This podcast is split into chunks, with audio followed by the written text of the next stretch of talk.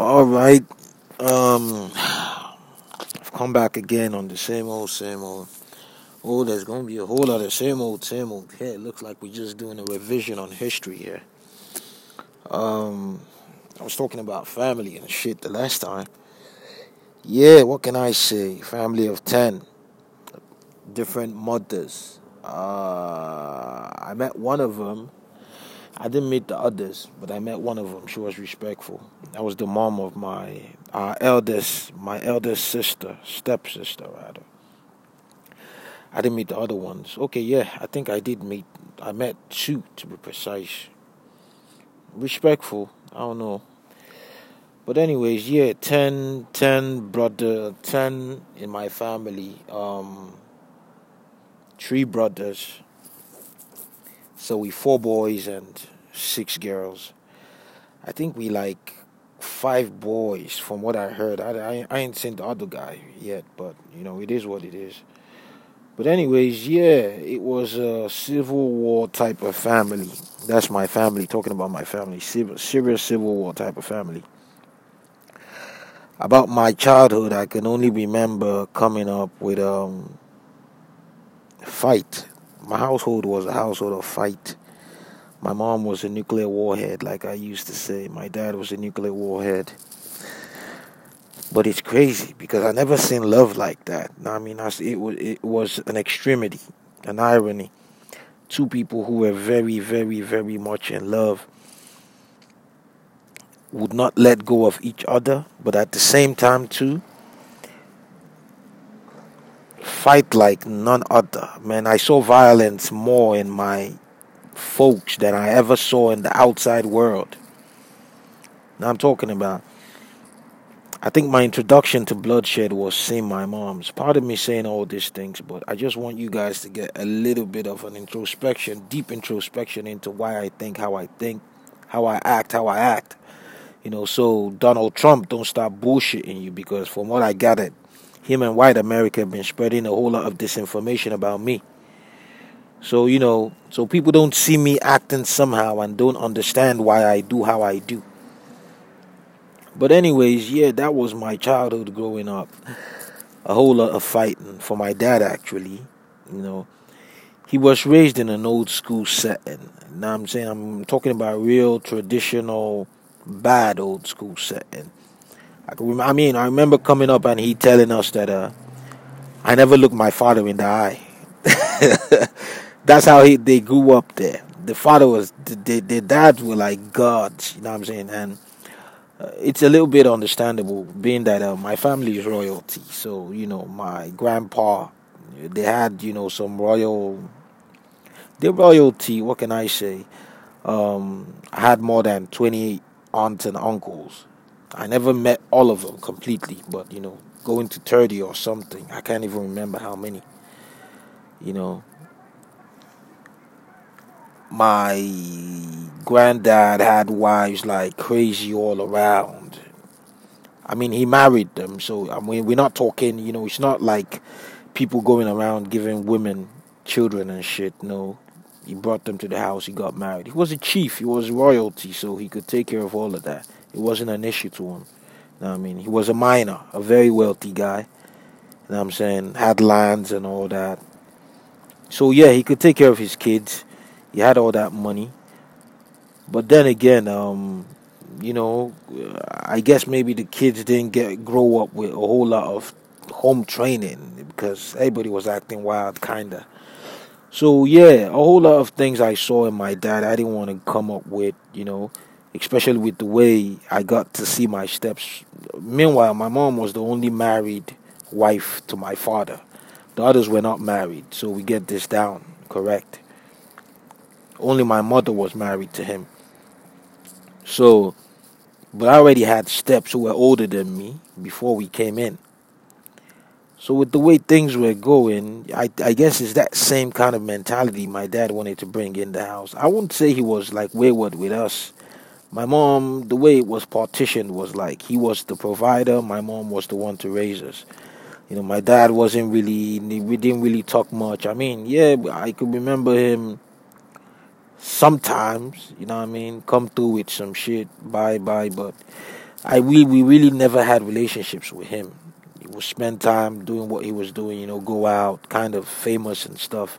He was a friendly guy, from what I gathered. You know, I'm not going down him like that. From what I heard, we were talking about somebody who was very, very likable. Know I mean? I mean, someone I heard stories. Uh, he had, when he had a whole lot of cheddar, he worked for the Nigerian customs so, you know, I mean, I heard a whole lot of stories. Somebody coming back with cars, buy like two cars, and when he gets back home, he comes back home with one. What happened? He gave the other one to someone on the road. I mean, that's how he was generous. I think he had a good heart, from what I heard, because a whole lot of people knew him. You know what I'm saying? He was seriously famous. And, um, but I think when he lost his job, he, he lost it somewhere down the line. But when he lost it, I think he lost his mind too with that. You know what I mean? So, you know, when the money went, he really started to act up. So somehow all that materialized to wife beating. What I mean? So, you know, growing up in a household where my mom was my mom didn't give a fuck. I mean, as long as the guy treated her right, she was ready to raise other people's kids, raise other people's kids. I'm not just talking about my steps, but uncles and aunts that were related from my father's side. She didn't even know. She was, you know, putting a whole lot of people through school, just carrying the whole family on her back. You know what I'm saying? Even with the guy messing up, you know, the beating and the fighting and the breaking shit on her head. I saw my mom bleed than I saw any other person bleed. I, I mean, we we had red, we had marks in the house that were marked with her blood. I don't even want to go in there, but I, I wasn't, you know, it wasn't really an enjoyable childhood. Screaming, fighting, beating, you know what I mean? First time I see anybody pistol whip somebody was see my mom get pistol whipped in front of me. You know I'm talking about? Uh, that's crazy for someone who's not yet even 10 year old. I'm breaking all this shit down because I think it's good the world knows how I, you know, why I am how I am. And I'm talking about, you know, and uh, it was crazy. People said shit, you know, maybe they had voodoo running in that house. You know, his different women were trying to mess his mind up, break the marriage and stuff. But, you know, all through thick and thin, I could remember my mom breathing heavy, bleeding down the staircase, getting chased around the street naked. You don't even want to know how I grew up, man. you don't want to know. Know what I'm saying? And she's still saying no, she's not going to leave him. If there's anything, I never seen a woman. I mean, fuck it, man. Black women are strong. A woman saying, no matter what happens, I want you guys to always respect him. He's your father with blood coming down her face, her forehead. You you serious? Now I mean, like no matter what he does, I'm talking about like two minutes after getting beat up. We're not talking maybe they just get slapped or shit. No, I'm talking like seriously, like you beating up an animal with blood running all over the place and shit. I saw violence, crazy violence growing up. You know I mean? So, but still, um, neighbors, everybody urging her, you know, leave this man, leave this man. I can remember walking around the street, two o'clock, three o'clock, suitcases, going to the neighbor's house to go sleep and shit, looking for places to go stay and shit. You know what I mean? So we didn't grow. I didn't grow up nice. I would always say that. So a whole lot of things I saw from my dad, you know, the womanizing. Although I never did see him womanizing from my front, he kept that to himself. He was very, I mean my dad didn't drink, he didn't smoke. Whatever he did, probably he did it outside. One thing is that whatever they did, they tried to leave a good example for us. But still, you know, with the fighting and shit, I said, nah, I wasn't going to grow up with that kind of bullshit, you know, for my wife or my kids. You know I mean? I just wanted something totally different, genuinely different, no matter what I turned out to be. So the way shit was, I guess, and of course my mom too. I'm not going to exempt her from that. I mean, she was a good woman, but you know, like every other person, they have their faults. my mom was a fighter. She tell us like a tiger. So from from a youngin as well too. She she always loved to fight, so I guess I I took more of that from her than my or both of them nuclear warheads. So that's just the way I grew up to be again. But it's not really like, you know, as a youngin, I was too much on that. You know, I, I did my fighting in schools and stuff. But, you know, they always wanted us to grow up as decent human beings. We were, I mean, we were raised right because they didn't want us to have what they saw was nonsense or shit they saw in their own character. So, you know, we were raised right, at least to an extent. You know I mean? So it's just what I'm just just a little bit expose on my own family. I can't really go too much in that, but um yeah, like I was saying, got my promoters emailing, emailing. Um after my mom passed, I wasn't really like 16 or 17 or 15 when my mom passed. But after mom passed, um, she was like the binding, you know, the glue holding together the guy. So when she passed, we started to see a whole lot of shit. I mean, that's the first time he started bringing chicks to the house. And I mean, we're not talking like daylight, you know, like at night to sleep over and shit. And some shit that I never saw about him. And I'm talking about, he was still the same guy, you know, played cool and shit, but nah, nah, he he he was shit. I don't I don't even I said I would never. I mean, with me, it has to be one woman. You know I mean? However it goes out to be, she has to be who I live and die for. You know I mean? If I have to force that in myself, I will end up doing that. And so, um, yeah, after my mom passed, I mean, when my mom passed, we were in school. Mom wanted us to go to college, even though there was no money in the house. She she she sold sold sold the jewelry, sold the clothes, wanted to put us through school. And like I mean, I can remember how many times my childhood was. I I, I think I don't I don't think I could contain all of that in a podcast, but hey, shit, you don't want to know. But anyways, um, yeah. As that was just you know taken up, however it was taken up, we're holding it down. Dad left the house after I left the street hustling, when I was coming back, he left the house because you know he probably thought, yeah, shit, was, shit was going to start popping for real. Because you know when my mom died and I was told I was in college, we had to drop out because we wanted our sister to have enough to pay this, you know, the fees, the tuition fees. Because you know, I mean, my dad had my dad, my dad introduced me to hustling he was the one who had me go into the streets because he didn't want responsibilities. You know, he was looking for an excuse. Now I'm talking because uh, you don't even want to know. But anyways, ended up chasing me out of the house um, over a car accident, which he didn't flush the brakes of the car, and he told me to go get the car. Um, I don't want to go into the details behind that one too. That's some hideous shit again too, but you don't want to know. anyways, um, yeah, when I came back and I almost died, he was more concerned about his car than my life after I survived an accident. You know, so he kicked me out of the house. I had to go to the streets, go hustle. Um, I laid down, you know, lived with my. I, I got raised by my grandmoms, my moms, and the street. You know, so maybe that's why, to a certain extent, I have so much respect for women. Now I'm talking. Um, I was raised by the, my moms, my grandmoms, the streets, and God, to be precise. But anyways, I came back to the house. He left the house. I think he went go rent a house somewhere, and he was living. From I heard though, he had gotten another wife. You know, they married or something, something, something, something. So the house got demarcated. They put somewhere, you know, put tenants in the house. So the rent my younger ones were using it to hold it down and you know so far and so forth. But when i came back from the streets you know i'd given my life to god. My my younger ones made sure i did. They introduced me to god if i have to be precise you know. Um, when i came back from the streets i was like a i was like a pit bull. I was like an animal.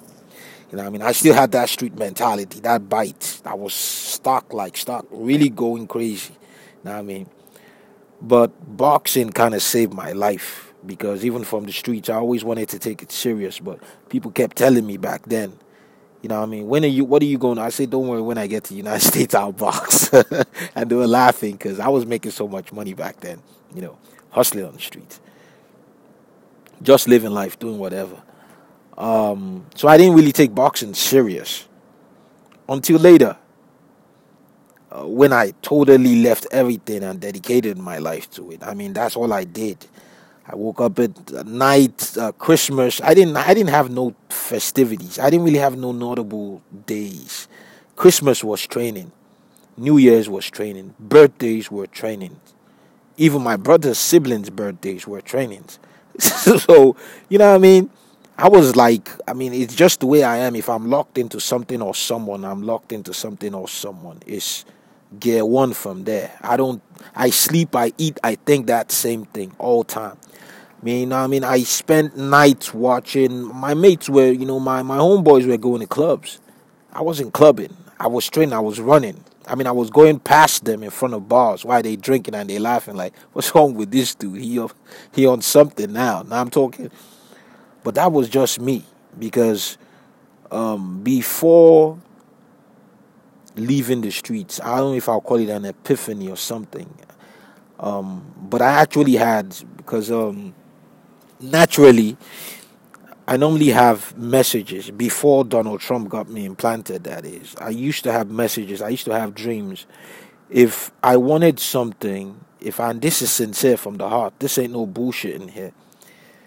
When I came back and I gave my life to God for real, before I came back to the house and gave my life to God, in my apartment when I used to live, where I used to live, um, I got kind of backstabbed for my homeboys and stuff. So I had the whole street. He kind of turned my hood against me.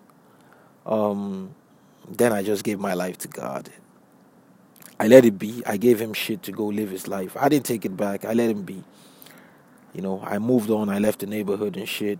But then I already had it, started getting dreams. God telling me, you know, you need to leave this life. I'm telling you for real.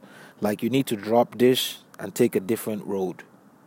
And this was showing. I mean, in the dreams, it was it was really showing me in different. I had shit that I can't really break down here. You know, shit people would see, think it's some science fiction shit I'm talking about, or some magic or shit. This is for real.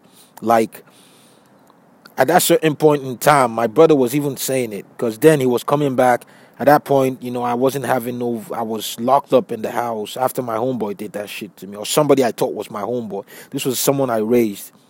You know, my with my kind of life, I was open to anybody. You know what I mean? Help whenever I could help. I raised a whole lot of guys off the streets back then. A whole lot of people. I'm talking. I mean, my house looked like a hostel back then. You find pimps, you find hoes, you find anybody. I wasn't judgmental. Now I'm talking about homeboys, pushes, anybody was in my house. I mean, as long as you're straight with me, I'm straight with you, and that's the way I lived. So this was back then when I was in the street. Um, after God, I would say God spoke to me. I ain't I ain't joking on this one. I mean, like I had to get my hand out of the street, and that um I had a whole lot invested in me, and if I continue the way I would continue, I probably would not go anywhere. Basically, the, the, the message was that I had too much darkness killing my light. That was what I got back then when this happened. It was like a turning point in my life. So, you know, I left hustling. I left. I mean, I left. I left the streets with a whole lot of things that I probably should have. I there was big money on the table. I'll leave it at that. I mean, but I washed my hands. I got out. Said I, you know, I'll face boxing and I'll face boxing for real. You know, besides then, I'd already started investing in. I had some homeboys who boxed. I was putting a whole lot of money, you know, just you know, buy bags, buy punch gloves, buy shit, give it to them, and all that stuff. But I wasn't really doing it for me because I was, you know, I was more in survival. Mind you, I didn't even mention. I got even kicked out from my grandmom's house because I was smoking. That was based on smoking cigarettes. You know, my aunt, my aunt met me smoke, you know, smoking somewhere at night, and you know, he got her pissed. And I came back the next day, and you know, I came back that night, and she kicked me out. So you know, I met up with my homeboys. Um, somehow I got to go pay for a place. Then I used to work for a newspaper house and she didn't really you know they used to write um, hip hop publications and stuff. It was a magazine. I was running the you know running the place basically i was i was working for them with my own money. I didn't get paid for like three months. So you know when i'm talking a whole lot of people owe me money. You know what i mean? I left there without salary. I was working for them. They said don't worry you know they give me money for transportation for a few things da da da da da but the salary never came through. So my aunt was getting pissed because she was supporting me. Sometimes, you know, with transportation, I go, I meet her, she break me off a few. At the time, she got tired, you know, and then she was like, nah. So when that, I guess the cigarette was just an excuse, you know I mean, to kick me out and shit. So she kicked me out on the streets. Uh, I only, I don't even know how old I was back then. So surprisingly, I mean, God was just on my side because even before that, I was on my last, on my wit end. You know I mean? When, you know, money came through somehow. You know, I paid for a place. I got to stay. Started hustling and shit. But, you know, da da da da da. Fast forward, I came back to the house, um, start facing boxing, doing all the shit I was supposed to do. And, uh, yeah, that's how I came to start emailing people, calling people, you know, I, I, was a maniac. I mean, I'm always a maniac, and some shit I love, I always put my whole energy, spirit, men on, you know, mental, spiritual, physical side, everything is in me. I dedicate myself. I guess that's why being a player, I don't really know how to do. Um, I met some good girls growing up, you know, but I don't know. I, I, I, I honestly, I let most of them go a few of them, I wasn't really sure. I met more people who were more interested in what I had than who I was. You know what I mean? So I guess that's my that's been my story with women. So I'm always weary when I come across girls. You know what I mean? I, I really have to, it takes me some time before I get going because I'm always thinking it's just somebody who's in for the pocket. Almost all the girls I've been with is, you know, always just, you know, what we do when we're young and shit. And then, you know, drop a whole, a little bit of there and here and get out. So that was just my story. But yeah, um, man, like I said before, I'm scatterbrained here. So I'm going to be saying a whole lot of things at the same time. But anyways, I emailed, I called, I did what I had to do to look for interest to help me get my career off ground I was paying stupid money, stupid money for boxing tapes. Know what I mean? I was thirsty. thirsty. Seriously thirsty. Know what I mean? We're talking vampire thirsty. Going to TV stations to go drop real good money for some fights that were not even worth shit. you know what I mean? That's how crazy I was. You know, before I started going to internet cafes to go download get good fights, get books. You know, my, I didn't care. I'll go anywhere to go buy magazines, drop good money for boxing. Um, that was because I had come back from. I was living with my cousin. I left after I left the street, I went to go meet my cousin in another state. She she used to live in my state before, but you know she got divorced from. Well, she got in a fight. She got separated from her husband, so she went alone got a place. She was a real estate agent. So, you know, I stayed with her, bunked in a crib. Um, I was working. That was where I was doing the foundation work, you know, carrying concrete, pouring concrete. Crazy ass labor work. Crazy ass labor work. You know what I mean? Sometimes I come back home, my back is all, my body's all burnt with cement. I'm talking burnt, you know, the acid. You know, we got real good limestone back in Nigeria. My grandfather used to mine that shit before you know, had had a mining company with that shit before. But anyways, it was hard work. city to city. I mean, in that city, we used to, you know, go on journeys, go somewhere, go to pour a whole church, you know, a whole company, a whole houses. I'm saying story buildings. Like I told you before, five o'clock, six o'clock in the morning, end up at night at times. You know I mean? Stop like one o'clock for a break. That's why most times that's why I have my dinner even till today, one o'clock. Sometimes it's not because I'm hungry. People see me eat and they think maybe, oh, he's always hungry. No, it's habit. It's habit. It's something I've been doing for a long time, so it's something that I always do now. So, anyways, yeah, um, after staying back in the state, it seemed I don't know. I think my my my cousin we had a little disagreement. It wasn't really serious though, but still, she she still thought you know she she um, probably something bigger, something better not this kind of work I was doing. But that's all I knew how to do, and that's all I knew. So we had a little disagreement. I came back to the house. That was when they said my father was not there. You know, I was living. I stayed on the low. I had a few cheddar with me. Then, getting out of the streets, I had um, what they call it. I I, made some investments, you know, here and there. So before I left my cousin's state, I got uh, a little bit a little bit of a link up with somebody who he said you know um, could help me boxing wise in Sierra Leone and on some racket here and there that I could invest. This was in the diamond diamond in diamond business and stuff. So just a whole lot of shit, you know what I mean? I left there, I came back to Lagos State in Nigeria, got my passport, got shit, secured myself, went to Ghana, um, Ghana, Cote d'Ivoire, went to Togo, Burkina Faso, Chad, Cameroon, Liberia, and then Sierra Leone. So I hooked up with the link up I got there, and um, they said the guy wasn't there until you know a little bit of here, a little bit of there. We push, push, come to shove, and then I linked up with somebody else you know, who they said I could talk to. And um, things didn't go well. It looked like with the way it was running, it was just some, like some local con con artist. I don't know. He the way he was doing his shit was funny. I don't know what the guy was about, but you know, um,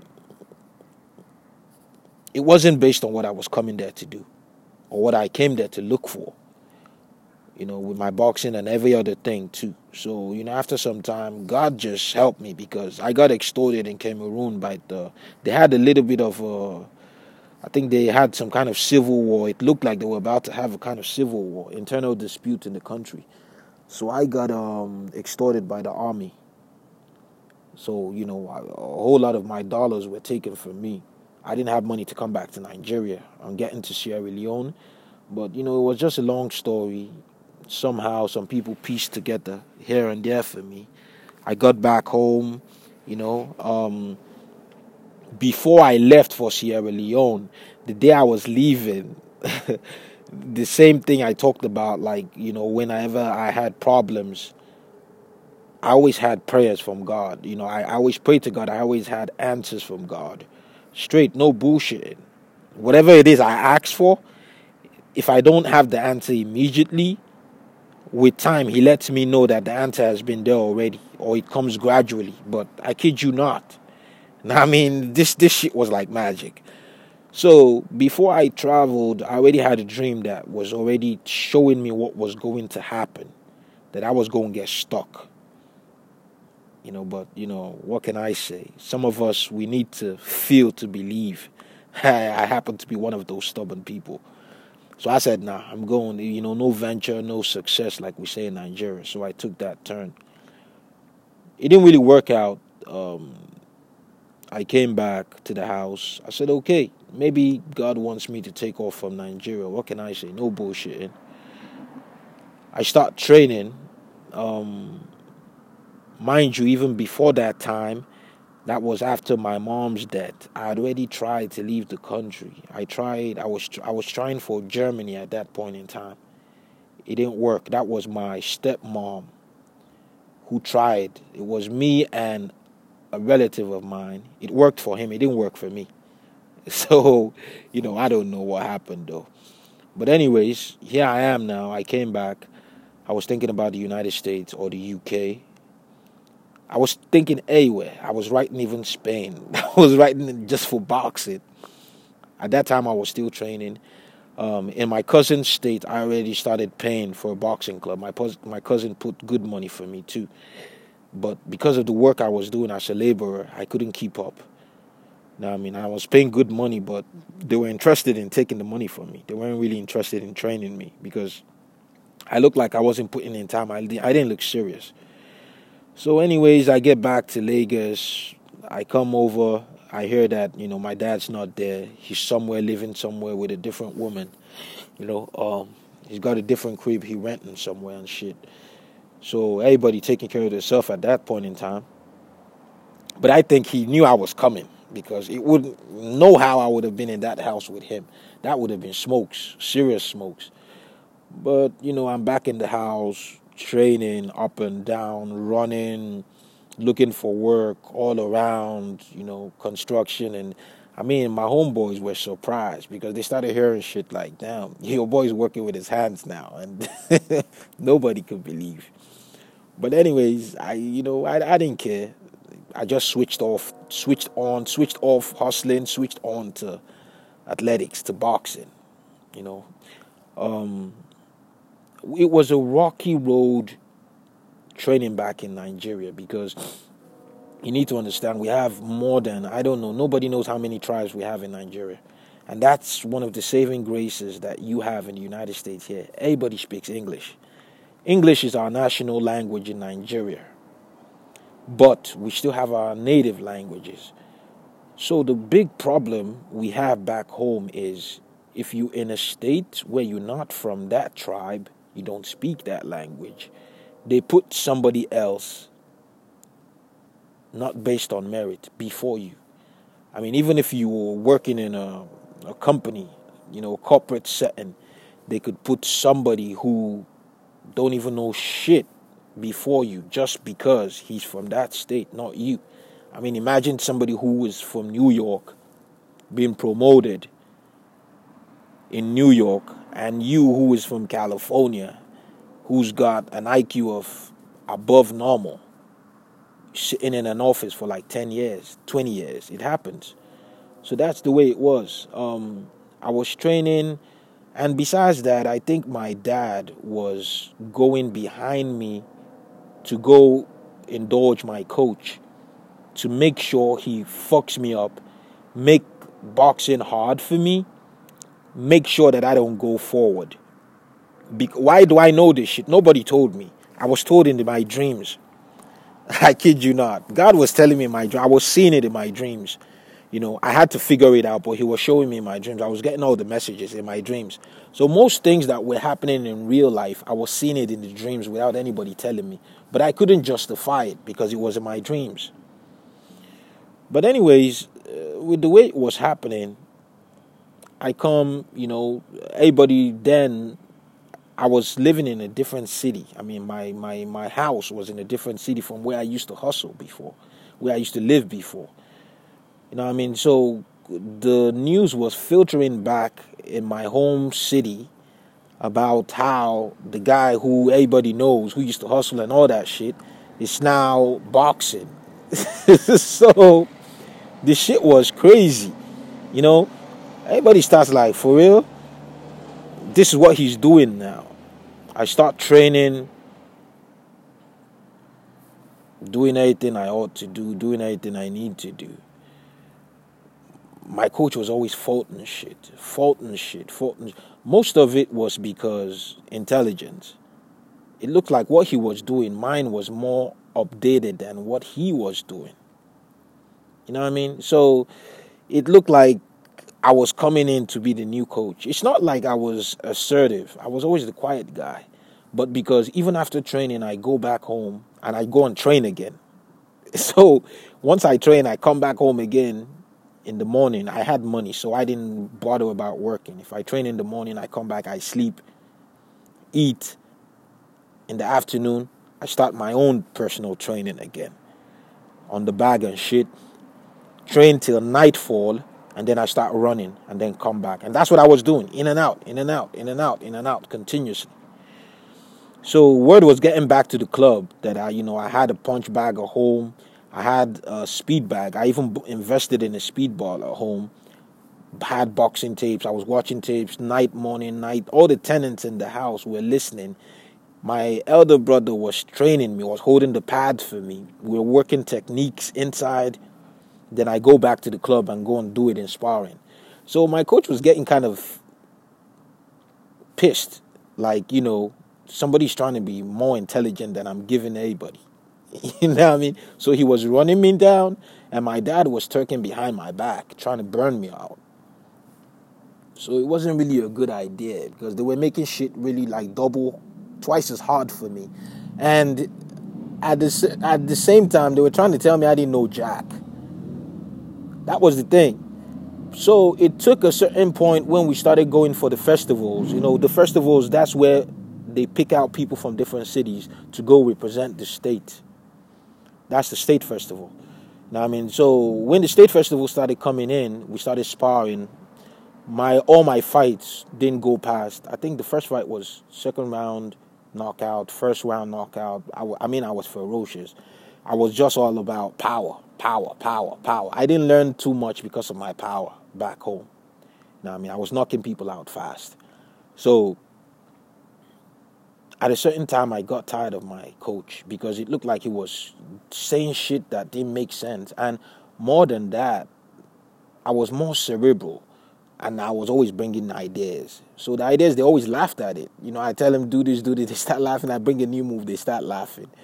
You know, if I watch fights and I bring moves that other accomplished boxers had made, they tell me, well, it's, it's, it's sometimes it's staged, it's not real my coach didn't like shit. You know, whatever I was doing, they were putting me down and shit. You know, so at a certain point in time, I started doing my training on my own. I left the club. I can remember coming back to the club like three times. You know, he'll disagree. I'll go. I'll come back. I tell my brother, like, what the fuck is this, man? Look at what we're doing and it's working. So I started looking for sparring on my own without my club. You know what I mean? Going out, doing everything I was doing. And it was working like a charm. But when I come to the club, you know, my coach start talking shit. So I kind of got tired. I, I was regressing. You know what I mean? So until a certain point when the festival started coming in and I came back to the club, then somebody started telling me, everybody was beefing me at that point in time based on tribalism and shit. They said they wouldn't choose me, they would put other people, you know, because I don't speak the language and shit. My state's not going to choose me, they're going to use other people and put ahead. So I went to my coach, my coach start talking to me, and you know, he actually apologized. To be honest, he told me the thing is, um, you know, I have some kind of intelligence about me compared to what he is doing. So that's why he's been putting me on the back burner for a long time. You know, so you know, but I mean that's a shitty thing. Boxing is no joke. You play like we say, you could play football, you could play soccer. You do not play boxing. I mean, you can't just play with a human being's life like that. But they were playing with mine, regressing me.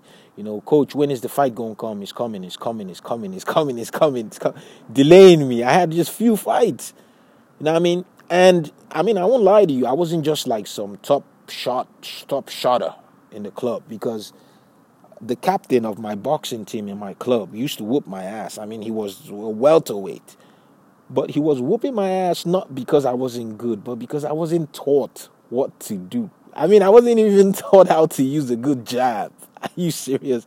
My coach used to downplay me. He tell me I don't have a jab, I don't have a hook. You only have a right hand. Da da da da da. So, anyways, with the way the shit was going on, when the festivals came, and then they started hearing about my sparring outside because then I'd already changed my club. I went to the police club and I was training with the police, the military, police, army, and the navy, and all that stuff. So when he started hearing how how I was going far, going to the national stadium, going to different places to go look for sparring, then I think he started taking he started to hear about shit I was doing, and you know my pace, my endurance level in sparring and fighting and training and all that shit. He started taking me serious. So when the festival time came, he told me he knows somebody I could go fight for. You know, I was wondering. He said he got some connect in my own state, my hometown, where I come from, not where I grew up in. That was that's Delta State, and then I can go there. You know, so but before that time, they started doing some kind of shady shit. I think they started doing some kind of shady shit in the club. You know, I mean, I'd ask him for sparring. He starts, you know, the same thing they were doing before. So I left by myself to my hometown.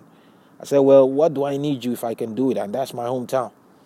You know, so I called a few homeboys uh, who grew up with me, went to school with me, and you know, besides that, we have some people in my my hometown. We have some people in the state, you know, politically, you know, who could set me up. You need to know in Nigeria, things most times it's not on merit. Most times it's who you know, you know, or how much you're willing to put down.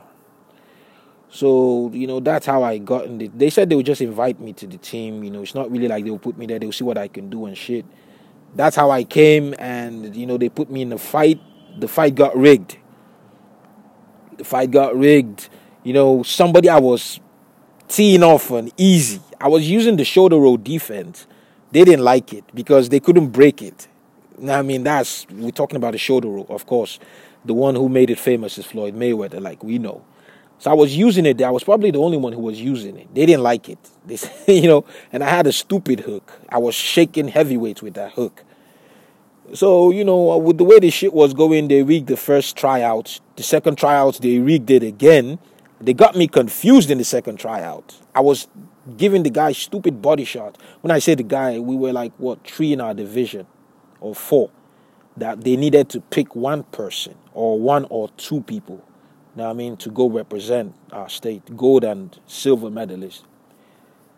The one they were picking, later I got to find out in the United States here that they were picking him because his family would, you know, came from a very stupid, wealthy family. So they were dropping money. They paid for his place there. So they rigged my tryout with this guy.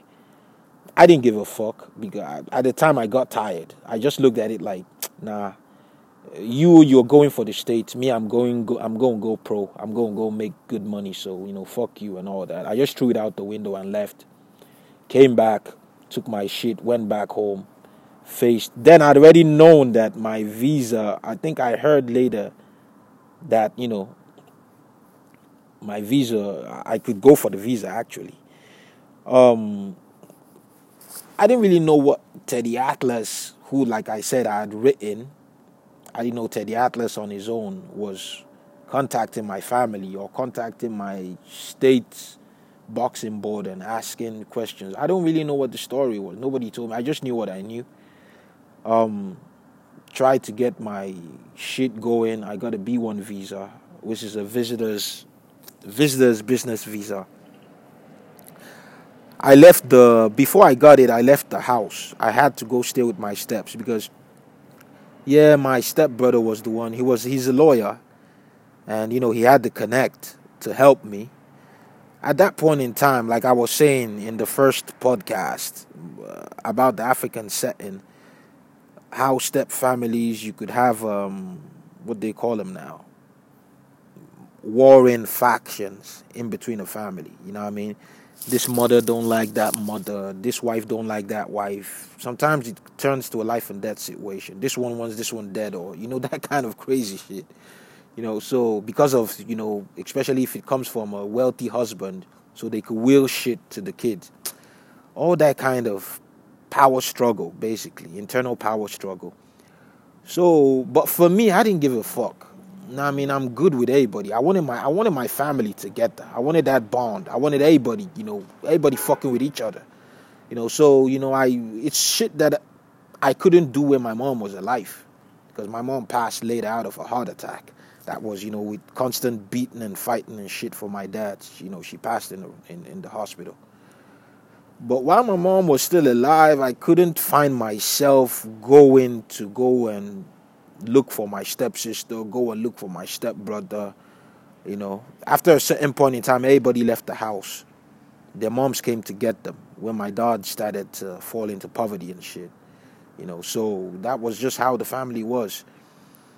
But and you know that indoctrination. You know, your mom is telling you don't don't talk to this person. This one's mom is telling you don't talk to that person's kids So it was a warring faction in my house. This versus that, that versus this. But that wasn't me. I could remember meeting my stepsister some time back where I used to work, you know, and trying to get her address and shit. And, you know, she wanted to stay hidden. She she changed her name totally. She didn't want nothing to do with the family and stuff. So that was how the whole shit was crazy. But as for me, I wanted to kick it with everybody. I wanted everybody talking with everybody. When I came back, that's I was happy to see my steps. I stayed in their house. I stopped staying in my house. I, I moved over to their place because besides that though, I'd already started getting a little bit infamous in, in the neighborhood. You know, fights with the tenants and shit. You know, some people wanted to start making trouble with me. I mean, people wanted my life basically. Fight, like real, real duels basically. So I had to leave my neighborhood, go stay with my. I changed areas, changed cities, go stay with my stepbrothers. I mean, I won't lie, they treated me good, cared for me real good. You know, I mean, real, real. I mean, they fucked with me real good, like, like, like brother, like blood, like family. But with what was going down in the background with Teddy Atlas, I think they didn't tell me that you know he had some kind of shit going on without anybody letting me know. But anyways you know um, later by later i calmed down you know i faced god. I didn't have to work i didn't have to do nothing but just train and wait for my visa and shit. So you know i was calm you know. You know when when you're not dealing with survival and you have peace yeah, it, it's easier for you to be that humble guy. So that was just the way I was. I calmed down, I got my visa, I left. You know, everybody happy and shit. I get the address of my my aunt, the same person who kicked me out to the street and I started hustling. Then she had already moved to the United States. She was in Georgia. I heard she got married, so I linked up with her. She gave me her address. I come over to Georgia. Well, I came over to New York first because I came to JFK. She gave me an address of somebody, one of the relatives I could stay with. I stayed in a house. It was a dentist or something. I don't know, something, a doctor or something. Good folks, you know, they held it down for me. You know, before I boarded my plane, went over to Georgia, Atlanta.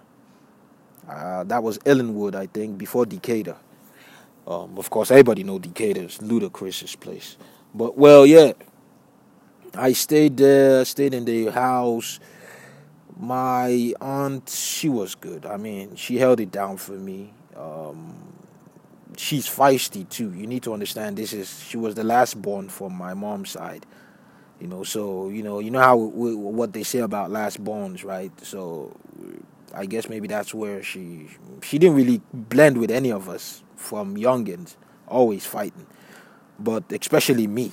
We never saw eye to eye, always fighting. But then again, you know, we all grown up and shit. I get her address, I go stay in their crib. She treated me good. She's already married. She has a kid at that time. You know, I do what I have to do in the house, take care of the place and shit. But I think I will. I they had the house bugged because even between that time, I was I was the same me, the same energy, the same drive, only doubled training, running around, you know, jogging, jumping rope, shadow boxing.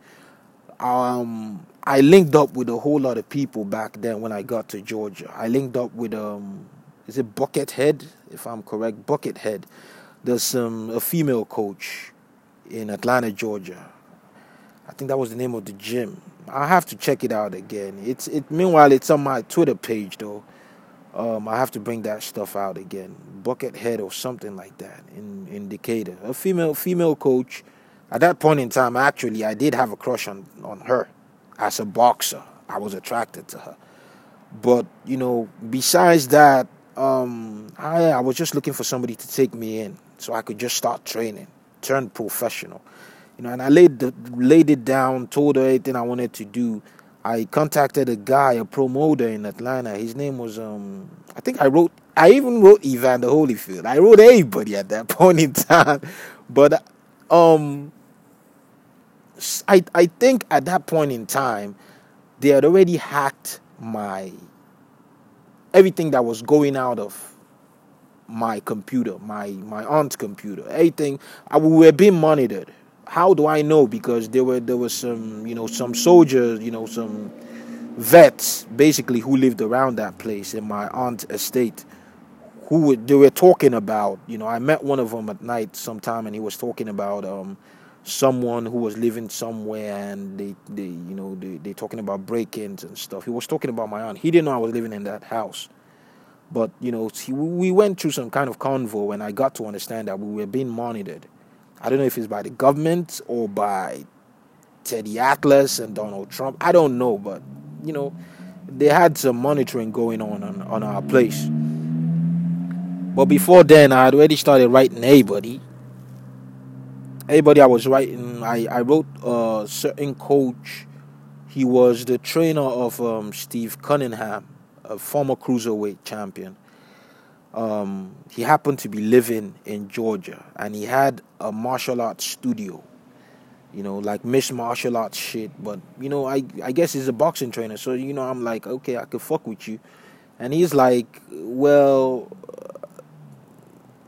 I'll put you up with somebody, and you stay with him, and then from there, he'll tell me how good you are, and then I'll see if I could be your coach. I wanted him because he was already a professional trainer to Steve Cunningham, Steve SSS SS Cunningham, if I got that correct. So you know, he linked me up. Then I'd already written like more than a thousand emails to different promoters in the United States, but this was the only person who replied. That's why I got. You know, I'm just putting a piece of a puzzle together here. My whole emails were already hacked and it was being addressed to fall in line to bring me to Teddy Atlas in New York with Donald Trump in the mix. It was just some big ring, but I think we'll get to that as time goes. But anyways, while I'm in Atlanta, this coach he he, he he's a Navy officer, naval officer, you know, and it looks like he was maybe he got threatened or I don't know. There are a whole lot of shit that I don't know yet. But you know, somehow by God's grace, we'll we'll shed more light on that, or the truth is going to uncover somehow soon. But then he linked me up to this promoter's um, Triple B or something. I think that's his name, Triple B in Atlanta or something. That's what he goes by. But it didn't work out. Then he linked me up with the other guy, and he tells me now you're fucking with this guy. His name was a certain Chris Sortel and um, he said he was one of his students. He used to be, you know, one. He used to train under him before. But um, yeah, he said I should go stay with him. Chris Sortel was in North Carolina. North Carolina is just, you know, across the border from um, Atlanta. So Chris Sortel, I write Chris Sortel. Chris Sortel tells me about the gym. He calls it. He says it's a black eye gym. He said it's like it's a big facility, and in that facility they train everybody. They do mixed mixed martial arts. They do you know karate and all that shit. And I'm like, I'm not interested in that. I just want to box. That's all I know how to do. So he said, okay, come around. Two weeks. After two weeks, if you like it, you stay. If you don't, you can go. But because I was already being frustrated back home, you know, my aunt she wouldn't let me go out because she was afraid of um, maybe I don't she don't want me to work and probably I get deported and shit like that or get in trouble, you know, or go fight somebody or shit like so she wanted me staying back home. She didn't want me coming out for any reason. I only go out to shop with her and come back and I train. And you know, you know, you know that shit is crazy. You're sitting back home, you know, all you do is just train, come back, watch TV. You know, no no girlfriend, no body, you just lonely and shit. I hooked up with a few homeboys I went to school with back in Nigeria on Facebook. I had a whole lot of people I left on social media because social media was the only way I could instantly get in touch with folks back home. But little by little, you know, little by little, little by little, I start to find out that everybody starts talking shit. I didn't understand it was a filtering process.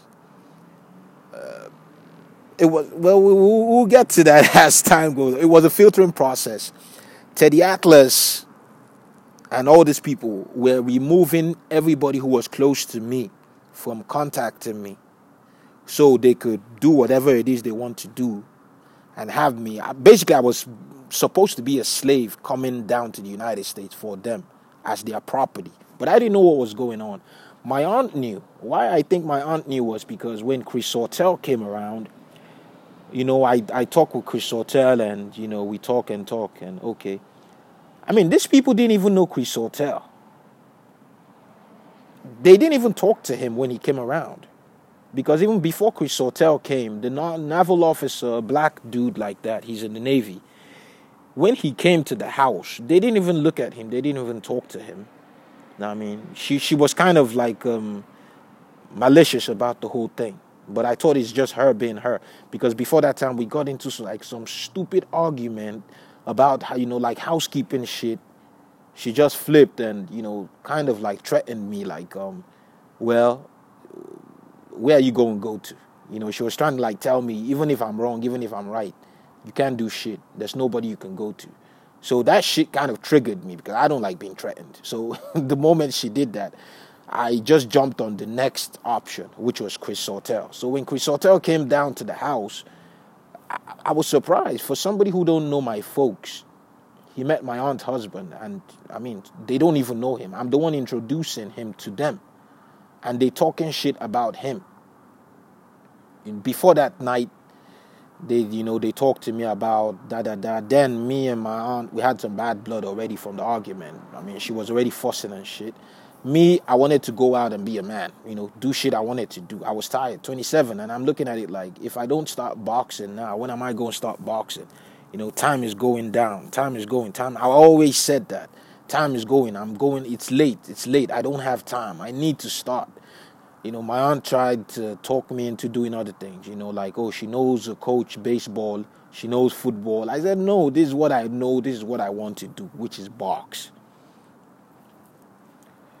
So, anyways, what I did not know is I think she knew that I was already sold out, or this there was some kind of dealings with white America, Teddy Atlas, KKK shit, which we'll go into later. So that was why she was protecting me, but she did not tell me. I'm sorry, in the rush of all of this, I didn't even forget to say how deep this shit went. Before I got to the United States, which was 2012, um, on the Christmas of 2011, I believe, or was it 2012? with all these plans, they had gotten in touch with my family. I thought only my stepbrothers had been in touch. No. Even my own family. They put shit in my food, my chicken. oh shit. They put shit in my chicken. I don't know what it was in my food. I ate it. I my one of my tooth, you know, got cracked starts to ooze. I start to feel pain. Then I was still in my family house. I couldn't sleep all night. My gums and shit. I mean, you don't know what a toothache is. At night, the next day, I, I call my pops, you know, they give me a certain address, tell me to go to a certain dentist. I didn't know it was a setup.